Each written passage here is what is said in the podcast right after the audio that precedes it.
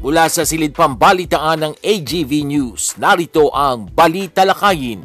Tampok ang mga pangunahing balita ngayong umaga sa loob at labas ng bansa na susundan pa ng mainit na pagtalakay kasama pa ang gabay mula sa salita ng Diyos. Bali Talakayin at narito ang inyong tagapag-ulat, R. Vargas. Headlines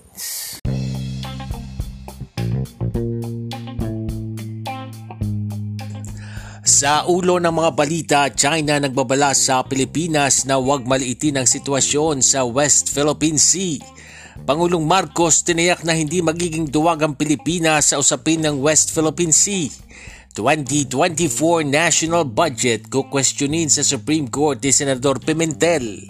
Jobless Pinoys bumaba sa 7.9 million Proklamasyon na nagdedeklara umano sa December 22 bilang half working day fake news ayon sa Malacanang at tatlong leader ng Kapascam sinentensyahan ng life imprisonment. Magandang umaga ngayon araw ng Biyernes, December 22, 2023. Ako po si R. Vargas at narito ang detalye ng mga balita. Nagbabala ang China sa Pilipinas na huwag maliitin ang sitwasyon sa West Philippine Sea sa gitna ng nagaganap na tensyon doon. Ayon sa China, sakaling miskalkulahin ng Pilipinas ang maritime situation, dedepensahan ng China ang karapatan nito. Inihayag ito ni Chinese Foreign Minister Wang Yi sa pakikipag-usap sa kanyang Philippine counterpart. Ayon kay Wang, dapat talakayin ng dalawang bansa ang sigalot at tutukan ng pangangasiwa sa kasalukuyang maritime situation.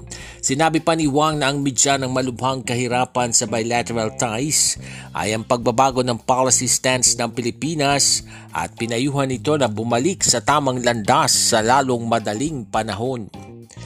Sa kaugnay na report, nagbigay katiyakan si Pangulong Ferdinand Bongbong Marcos Jr. na hindi titiklop o maduduwag ang Pilipinas sa usapin ng West Philippine Sea sa gitna ng tumataas na geopolitical tension doon. Ginawa ng Pangulo ang pagtiyak sa ikawalumputwalong anibersaryo ng Armed Forces of the Philippines. Inayag ni Pangulong Marcos na sa kabila ng maraming pamboboli ng China, ang Pilipinas sa pamagitan ng AFP ay nananatiling isang puwersa at boses ng katwiran kapatiran na nagpapakita ng responsable at marangal na pag-uugali sa paglutas sa mga issue alinsunod sa international law.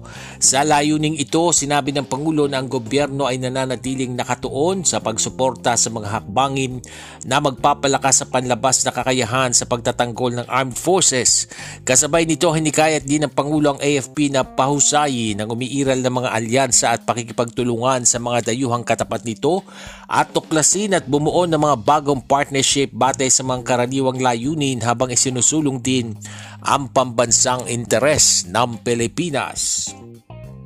Sa ibang balita, binuo umano ang 2024 national budget para maiahon sa kahirapan ng buhay ng mga Pilipino. Inihayag ito ng Manila, ni Manila Representative Joel Chua matapos na malagdaan ni Pangulong Ferdinand Bongbong Marcos Jr. ang 5.7668 trillion pesos national budget para sa susunod na taon. Binigyan diin ang, ang malaking alokasyon uh, binigyan din ng malaking alokasyon ng infrastructure at basic public works upang magpatuloy ang paglikha ng trabaho at makabalik ang mga negosyo. Ito ay bukod pa sa binuhusan ng malaking alokasyon ng anti-poverty measures at programa sa social services, public health at education. Mayroon din namanong sapat na safeguards and provisions upang masiguro na ang unprogrammed funds ay gagastusin lamang kung may legal na basihan. Sa kaugnay pa ring balita, inihayag ni Senate Minority Leader Coco Pimentel na pinag-aaralan na ang pagkwestiyon sa Korte Suprema sa nilagdaang 5.768 trillion pesos na pambansang budget para sa susunod na taon ni Pangulong Ferdinand Bongbong Marcos Jr. Ayon kay Pimentel, ongoing ang ginagawang legal na pag-aaral para questionin sa Supreme Court ang constitutionality ng kapapasapalang na pambansang pondo sa susunod na taon. Magugunitang sinita ni Pimentel ang paglobo ng unprogrammed funds mula sa 281 billion pesos na orihinal na hiling ng ehekutibo dahil bigla itong tumaas sa 730 billion pesos o nadagdagan pa ng 450 billion pesos ng isa lang sa BICAM. Ayaw namang magkomento ni Pimentel sa pagkakalagda ng Pangulo sa 2024 budget at anyay Prerogative ito ng presidente tulad ng isang mamamayan na may karapatan ding questionin ang constitutionality ng budget law. Sa iba pang tampok na balita, bumaba sa 7.9 milyon ang bilang ng mga unemployed Filipinos sa third quarter ng 2023. Ito ay batay sa pinakahuling survey ng Social Weather Station o SWS. Ang pinakabagong joblessness rate ng 16.9% ay bumaba mula sa 22.8% o 10.3 milyon noong Hunyo at 18.6% sa kaparehong panahon noong nakaraang taon.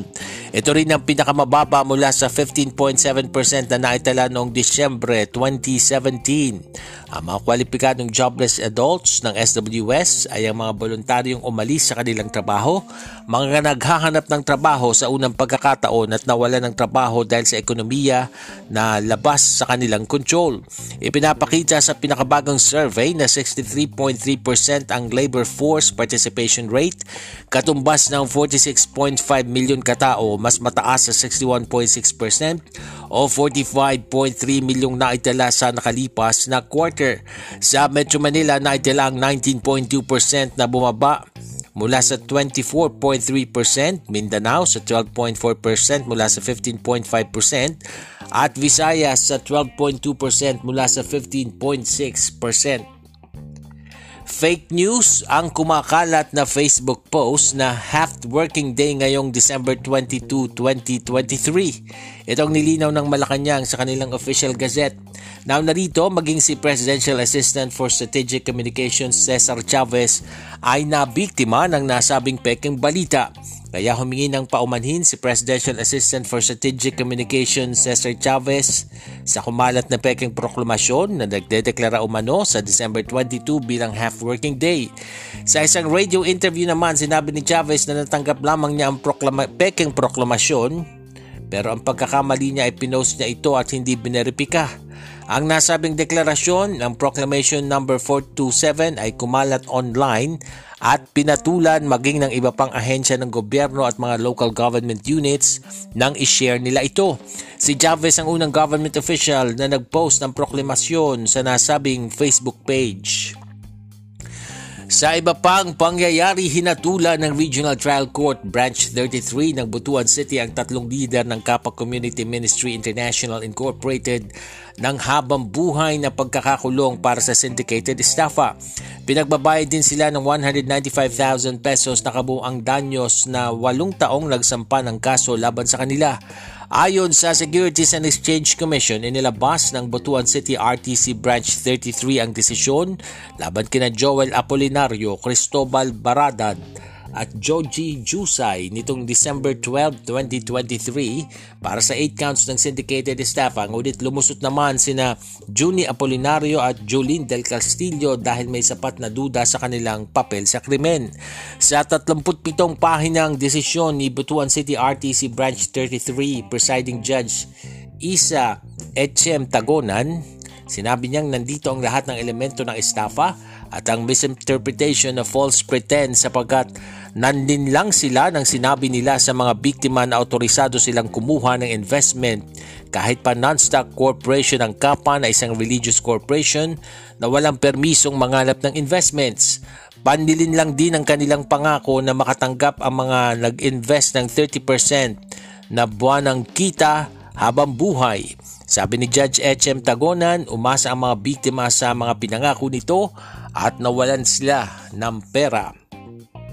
Sa ibaing dagat may labing lima katao ang namatay sa naganap na pamamaril sa isang universidad sa Prague. Naganap ang insidente sa Philosophy Building ng Charles University sa Central Prague. Napatay din ng mga otoridad ang suspect. Kaya naman isinara ng mga otoridad ang ilang kalsadang kalapit sa lugar at maging sa universidad. Kaugnay nito kinensila na rin ni Prime Minister Peter Fiala ang kanyang mga lakad sa lugar dahil sa insidente.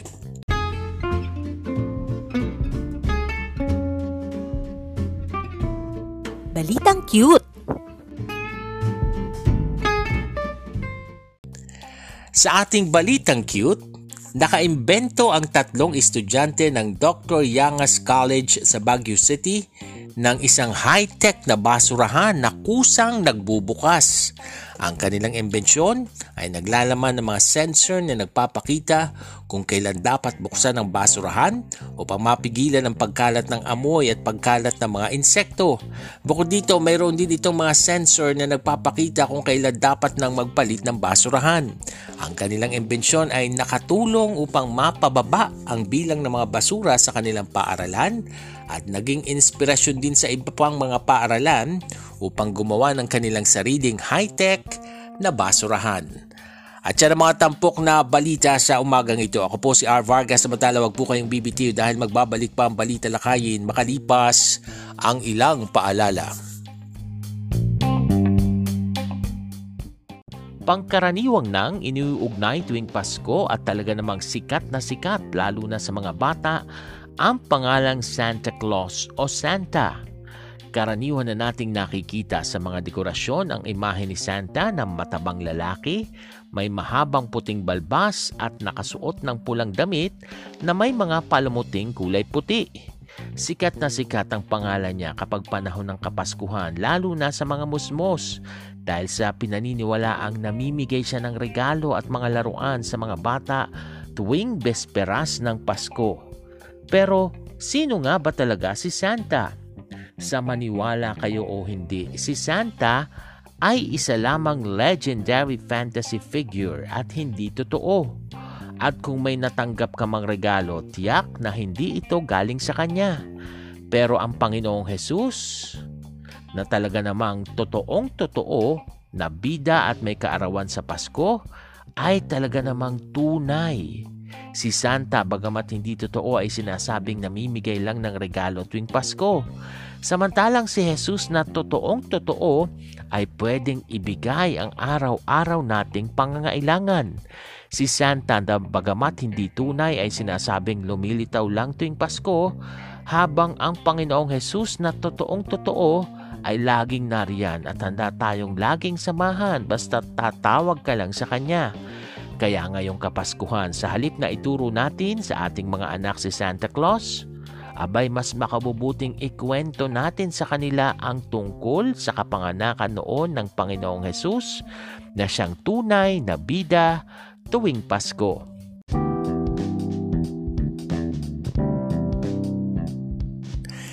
Good morning! Isang mapagpalang biyernes ng umaga po sa inyong lahat. Thank God it's Friday. Ngayon po ay December 22, 2023. Tatlong araw na lang, yes, 3 days na lang at Pasko na. Excited na po ba kayo? Welcome po muna sa ating programa, sa ating podcast na pinamagatang Balita Lakayin. Ako pong yung lingkod, R. Vargas. Napapakinggan po tayo sa pamagitan ng Anchor.fm at ganoon din po naririnig sa pamagitan ng Spotify. Kamusta po kayo mga kaibigan? Wala tayong Balita Lakayin itong nakaraang ilan ba? Dalawang araw ano? Oo, dalawang araw ba? O tatlo dahil kami po ay uh, nasa nagkaroon ng malubhang hindi naman malubha nagkaroon po kami ng uh, karamdaman itong uh, trangkaso nga ano at uh, sumabay pa yung uh, sakit ng sikmura dahil sa idinom na gamot. Oo pero unti-unti na pong nakaka-recover at pag-pray nyo po na pa, unti-unti na rin talagang at uh, tuluyan na lubusan na pong gumaling kaming uh, mag-asawa sa nararamdaman namin ito at uh, sa lahat po ng may sakit ngayon, tinamaan din kayo ng trangkaso, abaya ingat po. Sana po ay pare-pareho tayong mag-celebrate ng Pasko na malalakas ang katawan, magagaling at wala nang anumang karamdamang. Pagaling po kayo mga kaibigan. Paalala po yan ng ating podcast na Balita Lakayin. Shout out po muna tayo sa ating mga takapakinig. Oy, by the way, ha, nasabi ko na ba ang ating uh, podcast naririnig sa pamagitan ng Anchor.fm at ng Spotify. Nasabi ko na ba yung kanina? Pero ayan, kung naulit man, pasensya na po. At uh, shout out, shout out po muna tayo sa ating mga taga-subaybay. Ayan, kila Ate Cecil nagtatanong kung may balita lakayin ba. Ito, meron na.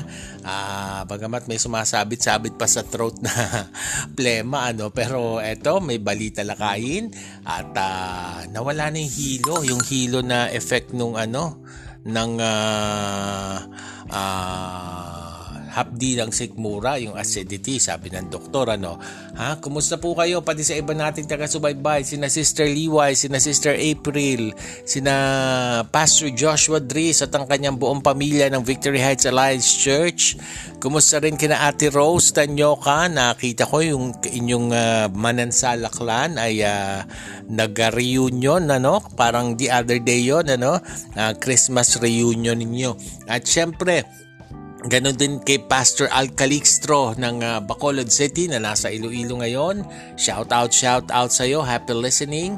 At uh, sana'y pare-pareho tayong nasa mabuting kalagayan at kondisyon sa mga oras na ito. Samantala mga kaibigan, dire-diretso na tayo sa ating uh, pagtalakay. Uy, by the way, ha, happy birthday sa lahat ng nagbe-birthday. Sana'y malusog ang inyong katawan at uh, kahit na walang handa, basta sama-sama ang pamilya at malulusog, okay na yon.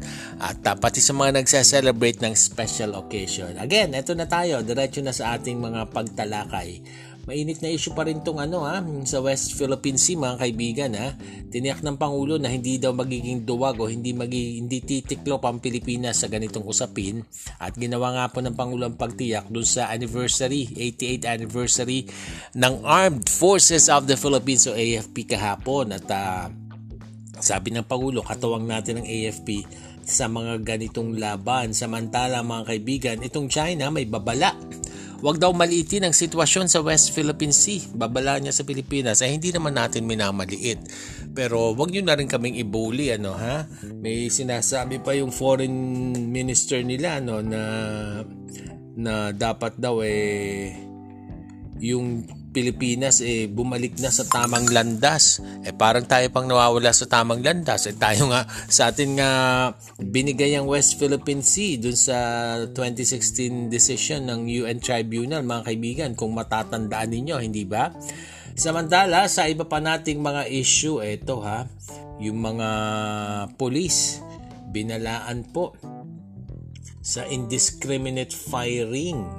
Oo, na magpapaputok ngayong uh, panahon ng Kapaskuhan at sa panahon ng magbabagong taon. Maharap daw sa kasong administratibo at kriminal ang sinumang pulis na masasangkot sa indiscriminate firing ngayong Kapaskuhan.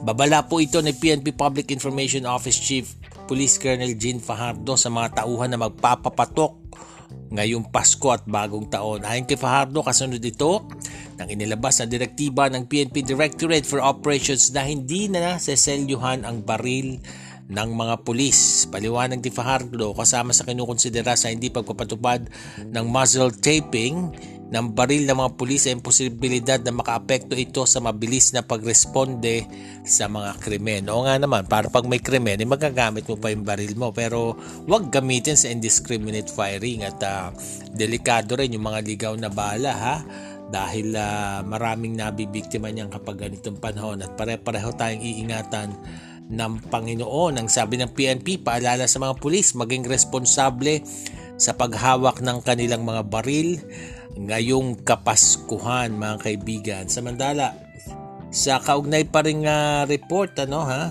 yun daw pagsusuot ng Santa costume ng mga sikyo. Kung kanina pulis, ito naman mga security card. Eh bawal din Ayon po mismo yan sa PNP, mahigpit po na ipinagbabawal ng Philippine National Police Supervisory Office Supervisory Office for Security and Investigation Agencies o PNP SOSYA sa mga security guard ang pagsusuot ng Christmas costume at pati mga Santa Claus costume at gumawa ng ibang trabaho maliban sa kanilang panunungkulan sa tungkulin. Sa isa pong press conference, Pinaliwanag nitong si PNP Social Director Police Brigadier General Gregory Bognalbal na bawal sa mga gwardya ang pagsusuot ng Santa Claus costume dahil Maaring mag-costume ang mga kriminal at malusutan yung mga nagbabantay sa mga mall at terminal.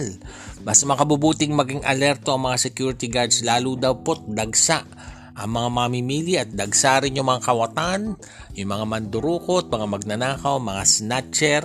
Kapag ganitong panahon ng kapaskuhan, bawal din daw po ang paggawa ng trabaho ng mga security guards Nalabas sa kanilang tungkulin kasama ng pagiging utility, parking attendant at service crew ng mga janitor. Ayan ha.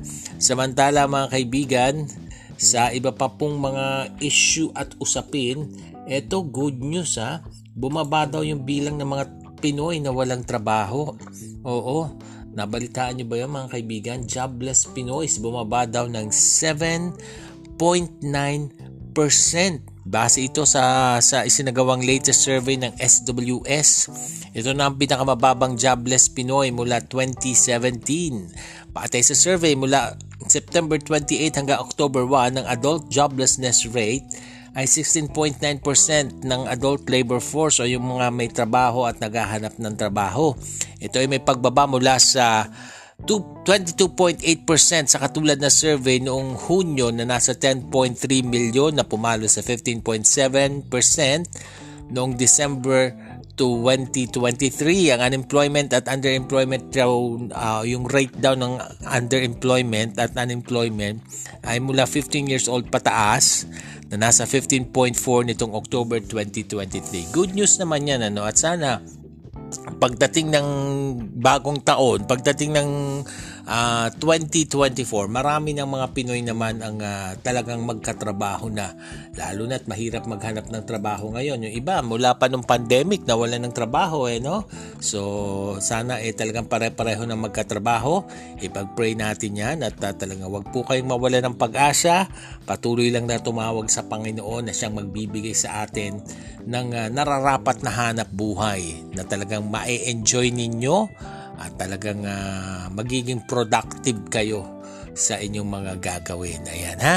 Uh, samantala, sa iba pong mga issue mga kaibigan ha, ito ha, kumalat kahapon. Sabi sa Facebook, eh, may mga nakita nyo ba ito? Yung mga nagsasabi na itong araw na ito, December 22 ay half day Nako, pinabulaanan po yan ng Malacanang ha, sa kanilang official gazette. Fake news daw ito, peke. Ewan ko ba't maraming gustong mambiktima ng fake news ano, at natutuwa sila at nakakapambiktima sila ng mga tao.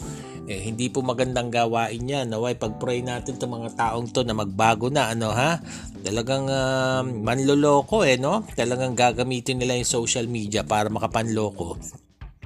Eh, fake news po yan. Kaya mismong itong si Presidential Assistant for Strategic Communications Cesar Chavez eh humihingi ng paumanhin dahil nabiktima siya nung nasabing fake news. Pinost din niya sa kanyang Facebook eh at marami na rin ang gumaya na government uh, employees, mga LGUs pinost din ito, eh fake news pala. Kaya humingi ng tawad itong si Chavez.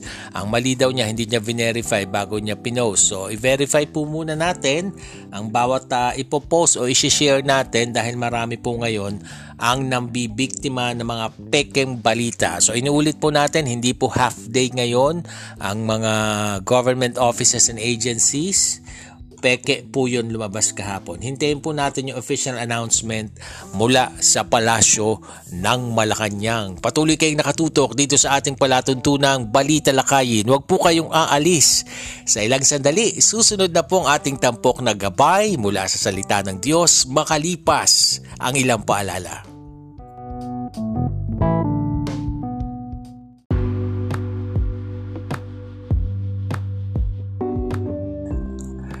Kayo'y nakikinig sa Balita Lakayin, isang podcast na sumasayang papawid sa pamagitan ng Anchor.fm at Spotify.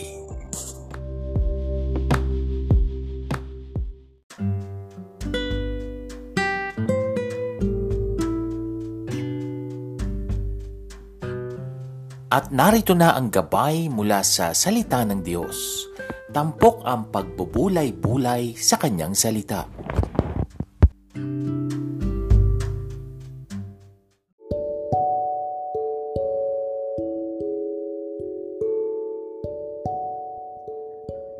Ito pa rin po ang balita lakayin at this point, dumako na tayo sa ating tampok na gabay mula sa salita ng Diyos. Tunghayan po muna natin ang sinasabi sa Luke chapter 12 verse 7. Indeed, the very hairs of your head are all numbered. Don't be afraid. You are worth than many sparrows. Pagpalain po ng Diyos ang pagbabasa ng kanyang salita. Matindi na po ang nararanasang inflation o patuloy na pagtaas ng bilihin dito sa ating bansa at hindi lang sa ating bansa kundi sa buong mundo. Nararanasan ito globally. At talaga namang ang lubhang apektado nito ay yung mga sobrang maralita o yung mga sinasabing nasa laylayan pag nanonood po ako ng balita, puro yung mga ini-interview ay nagsasabing hindi na nila alam kung paano pagkakasyahin ang kakarampot nilang kinikita. Hindi na nila alam ang gagawin. Kung titingnan po natin, parang wala ng pag-asa. Parang mahirap nang makabangon. Pero sa ating mga Kristiyano, sa ating mga mananampalataya, sa ating mga anak ng Diyos. Laging may pag-asa. Dahil sa mga ganitong pagkakataon, mas lalo nating mapatutunayan ang kabutihan ng Diyos. Mas lalo natin mapanghahawakan ang kanyang mga pangako. Siya na nangako sa Philippians 4.19 na He will supply all our needs according to His riches and glory. Siya na nangako sa Deuteronomy 31.8 at Hebrews 13.5 na I will never leave you nor forsake you. Siya na nangako sa Jeremiah 29.11 na for I know the plans I have for you plans to prosper you and not to harm you, plans to give you hope and a future. Siya na nangako sa Isaiah 49.23 na those who hope in me will never be disappointed. Kung yung mga halaman at mga ibon ay hindi niya pinababayaan, how much more tayo na nilalang niya sa kanyang wangis? Sabi po ulit sa Luke 12:7, We are worth than many sparrows. At pag ang Diyos ang nangako, tinutupad niya.